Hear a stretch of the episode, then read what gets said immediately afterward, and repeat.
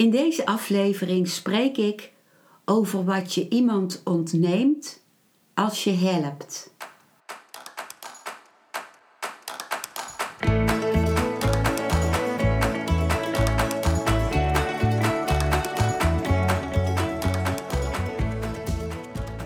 Welkom bij een nieuwe aflevering van Modita's podcast Van Pijn naar Zijn.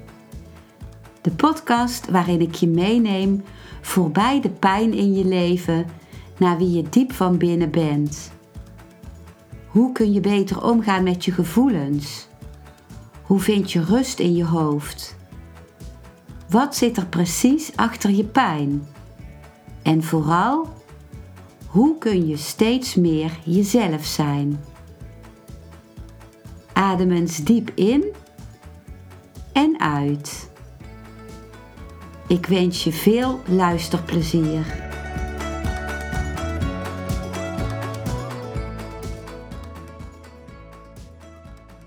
Het eerste deel van deze aflevering zijn woorden die ik ook gesproken heb in het YouTube-filmpje met dezelfde titel als deze podcastaflevering. Mijn YouTube-kanaal heet Zoals ik heet, Modita van Zummeren. Dus met die woorden begin ik nu. Wat ontneem je iemand als je helpt?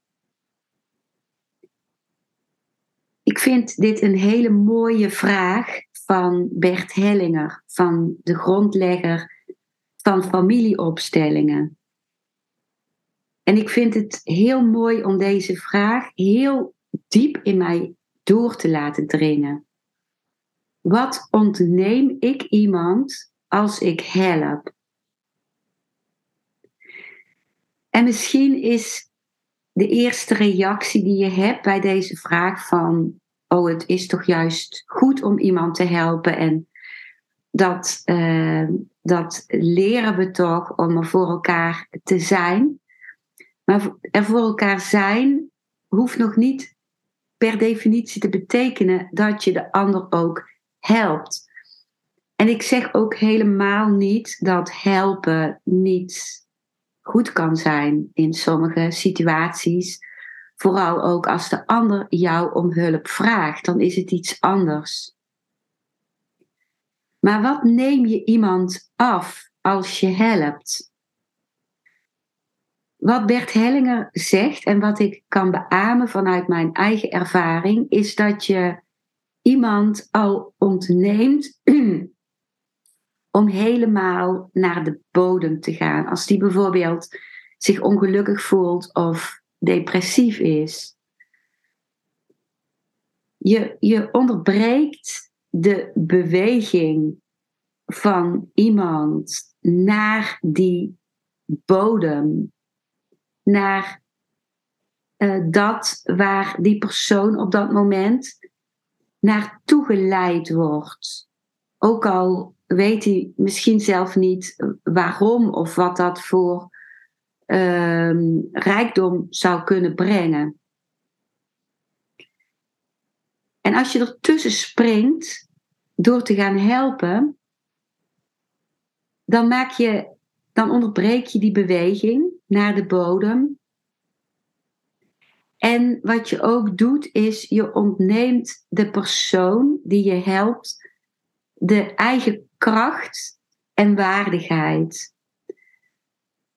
Want juist ook in die gang naar het donker of naar het moeilijke en naar het pijnlijke zit een levensuitdaging, zit een, een, een onderzoek, zit een, een, um, een willen ervaren van dat wat op, uh, op iemands pad komt.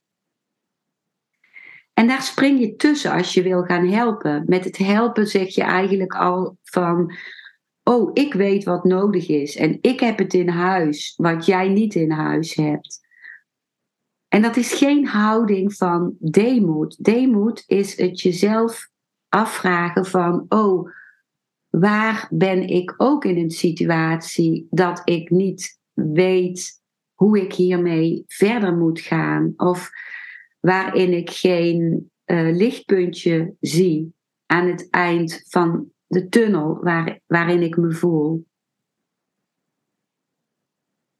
En wat ik zelf heb ervaren tijdens mijn depressies, was zeker ook dankbaarheid voor mijn zussen, bij wie ik altijd welkom was. Dus dat is iets, iets anders. Het welkom zijn. Het welkom zijn met wie ik ben. Zij geloofden in mij ehm, precies zoals ik was. En ze benadrukte ook steeds van het gaat om het zijn. Maar er was ook een stuk in hen wat, uh, wat het fijn vond dat ik hun, uh, hun hulp vroeg en aannam. En waarvan ze het moeilijk vonden om daar later weer afscheid van te nemen, van het nodig zijn voor mij. En dat maakte mij dan ook heel voorzichtig om later nog iets te delen van waarbij ik hulp nodig had. Omdat ik voelde dat het ten koste ging van mijn eigen waardigheid, van, van mijn eigen in mijn kracht staan. En daar heb ik tijdens mijn depressies zeker aan bijgedragen door me hulpeloos op te stellen en om in mijn een hele tijd in mijn hulpeloosheid te zijn blijven hangen. Dus daar heb ik zelf zeker aan bijgedragen. Maar ik weet daardoor ook hoe vernederend het kan zijn om geholpen te worden. En hoe, is het, hoe mooi is het om bijvoorbeeld een moeder te zien die haar kind van twee jaar iets ziet uitproberen. Uit, uh, en die ziet hoe het kind uh, worstelt en uh, dat het soms lukt en soms ook weer helemaal niet lukt. Maar hoe mooi is het als je ziet hoe de moeder terugtreedt met een glimlach en kijkt naar de pogingen van haar kind en ook trots is op de pogingen van haar kind. Dus het is dan een daad van liefde van zo'n moeder om terug te treden en om juist niet te helpen, om er niet tussen te springen, tussen dat wat het kind probeert en dat wat, waarvan zij al misschien in de achterhoofd heeft dat het de juiste manier zou zijn. Want wat heeft iemand aan de juiste manier als die manier niet uit hem of haar zelf is voortgekomen? Dat is ook bij therapie. Wat helpt bij therapie? Niet als de therapeut zegt van doe eens dit of doe eens dat. Want als die persoon dat dan zou gaan doen wat die therapeut voorstelt, dan zou die verzwakt zijn. Omdat het niet uit hem of haar zelf is gekomen. Dus wat je als therapeut wel kunt doen, is naast iemand staan en de, de ruimte te scheppen voor het onderzoek. Waarbij iemand zelf zijn eigen oplossing vindt.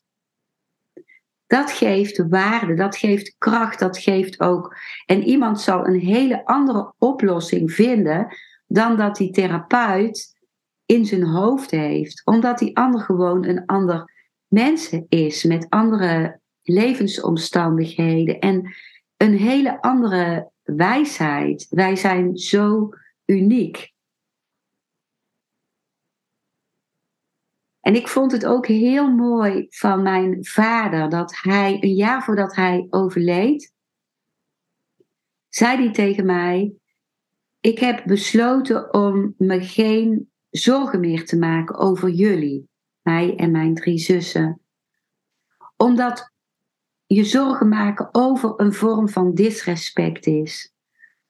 En dat vond ik zo'n zo'n diepe wijsheid van mijn vader dat hij terugtrad met het zich zorgen maken uit respect voor ons.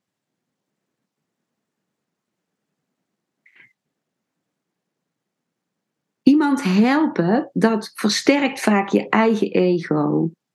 Dus heel vaak doen we het om onszelf beter te voelen. En als je iemand helpt, dan ben je aan het geven en dan hoef je ook niet in de schuld te staan. Degene die ontvangt, die komt in een schuld te staan ten opzichte van jou. Dus ook in die zin breng je iemand door alsmaar te willen helpen en alsmaar te geven in een positie van uh, schuldig zijn, van iets terug moeten geven. En als dat zich opbouwt, dan zal die persoon die jij alsmaar hebt willen helpen zich van jou verwijderen. Om zijn eigen waardigheid te beschermen. Nu deel ik woorden van Osho over een goede wijze van naast iemand staan. Uh, de goede wijze om iemand uh, te helpen waarbij het zelfrespect van de ander behouden blijft. En die woorden die zijn opgeschreven in het boek From Bondage to Freedom in hoofdstuk 36.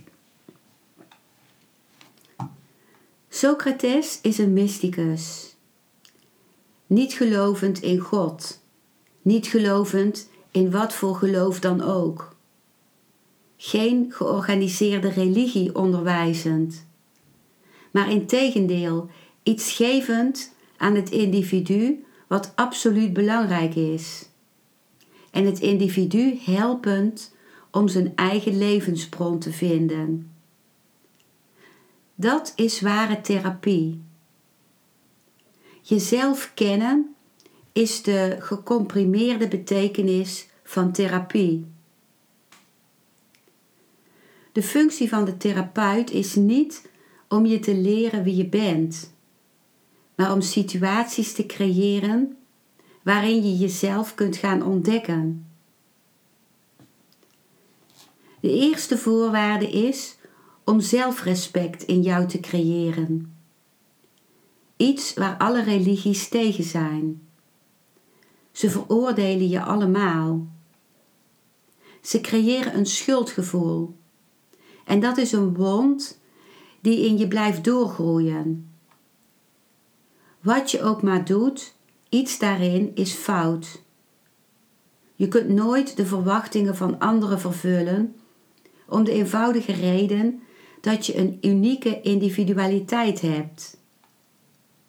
En dat was de basale benadering van Socrates.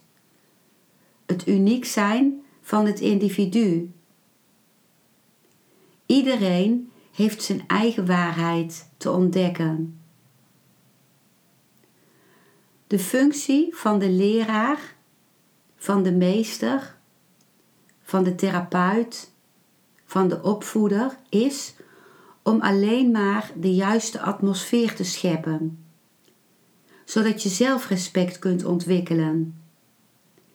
En om je te laten kennismaken met de methoden van bij jezelf naar binnen gaan. Alle opvoedingssystemen leiden je naar buiten toe. Luisteren naar de persoon. Het kan gek klinken, omdat de functie van de leraar is om te zorgen dat je naar hem luistert. De methode van Socrates is om respectvol naar de persoon te luisteren, geduldig, zodat hij zich kan openen. Hij hoeft niets te onderdrukken. Hij hoeft niets te verhinderen. Hij kan helemaal naakt zijn en toch waardig blijven. Als een therapeut dat kan doen, een mens helpen om helemaal naakt te zijn, open, zonder geheim, zonder iets te verbergen, dan heeft de therapeut succes gehad. Omdat iemand zich in deze naaktheid zijn eigen onschuld realiseert.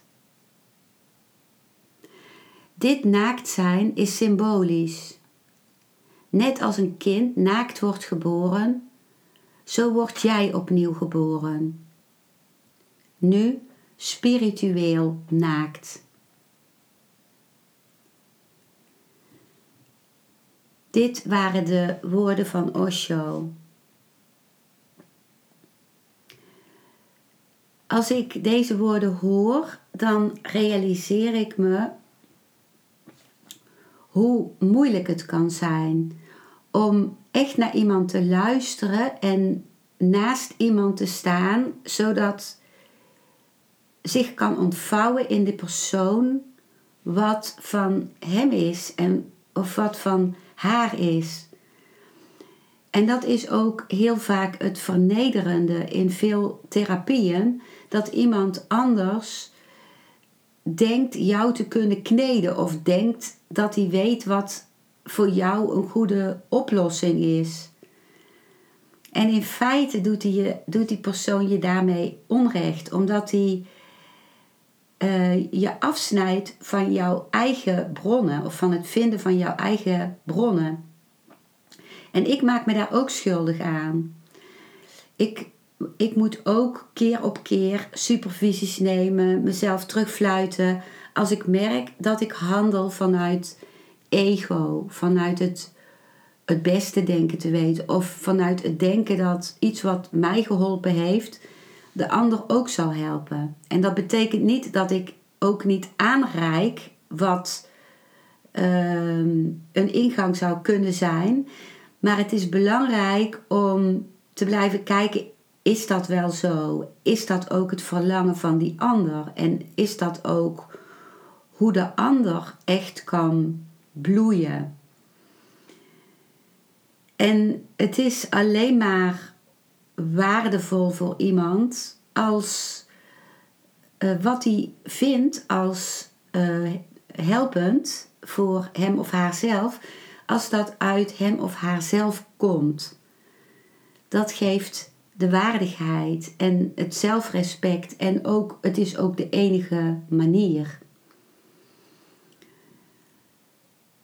En in ons opvoedingssysteem zijn we vaak eerder verminkt geraakt dan dat we nu echt iets. Ehm, dat we echt een mogelijkheid hebben gekregen om zich te laten ontvouwen wat uit onszelf komt. En een kind, een klein kind, is nog zo nieuwsgierig. Die wil weten, die wil leren vanuit zichzelf die heeft echt zo'n exploratiedrang van uh, kijken, ontdekken, nieuwsgierig zijn, uitproberen. En in de school wordt heel vaak dat uh, juist afgesneden, afgeknot, omdat het kind iets moet leren wat niet de eigen behoefte is en weggehouden wordt van wat wel de eigen behoefte is. Osho heeft heel vaak verteld over zijn schoolperiodes. Hij is van heel veel scholen afgestuurd ook.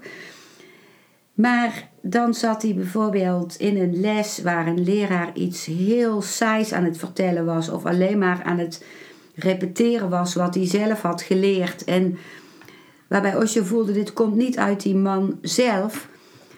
En bovendien was hij helemaal niet geïnteresseerd in dat onderwerp. En dan keek hij naar buiten waar een hele mooie vogel zat. En hij was uh, aan het kijken naar die vogel. En dan zei die leraar: uh, Je let niet op, je moet met je aandacht uh, hier zijn. En dan zei Osho: Waarom moet ik met die aandacht ehm, bij jou zijn? Ik vind het een saai verhaal en die vogel buiten is veel interessanter voor mij. En dat is natuurlijk iets wat tegen het, het ego van de leraar ingaat. En zo merk ik ook zelf als ik mensen um, begeleid of mee wil kijken met iemand, dat ik ook dan heel goed mijn eigen ego in de gaten moet houden. Dus als therapeut is het heel belangrijk, maar ook als vriend of vriendin of als familielid van iemand naar wie je luistert, dat je loslaat het nodig willen zijn. En ieder mens wil nodig zijn. Dat is ook een heel, heel natuurlijk iets dat je dat wil. Dat is ook heel begrijpelijk, maar het dient de ander niet. En in feite is het mooiste wat je voor iemand kunt doen het luisteren en het nieuwsgierig zijn en het ook invoelen wat die ander vertelt. En het ook jezelf openen voor wat je herkent en wat je, of wat je aanspreekt of wat je juist moeilijk vindt om te horen. Dan blijf je gelijkwaardig. Oké, dit is wat ik in deze aflevering over dit onderwerp wilde zeggen. Dankjewel voor het luisteren naar deze aflevering. Ik hoop dat hij je een nieuw inzicht of perspectief heeft gegeven. Ik hou van interactie, dus als je iets wilt delen, stuur me dan een mailtje op info@genietenvanmeditatie.nl. Ik geef je dan altijd antwoord. Ik wens jou dat je vreugde in het dagelijks leven zult ervaren en innerlijke rust en dat je steeds meer je pijn zult kunnen omvormen in zijn. Je kunt de afleveringen van deze podcast volgen via Spotify, Google Podcast, Apple Podcast en Podbean door op de volg- of abonneerknop te klikken. Als je luistert via de Apple Podcast, dat kan alleen als je een iPhone hebt, heb je een extra voordeel omdat als je op de knop abonneren klikt, je steeds een berichtje op je mobiele telefoon ontvangt als er weer een volgende aflevering van mijn podcast verschijnt. Je bent van harte welkom bij die volgende aflevering.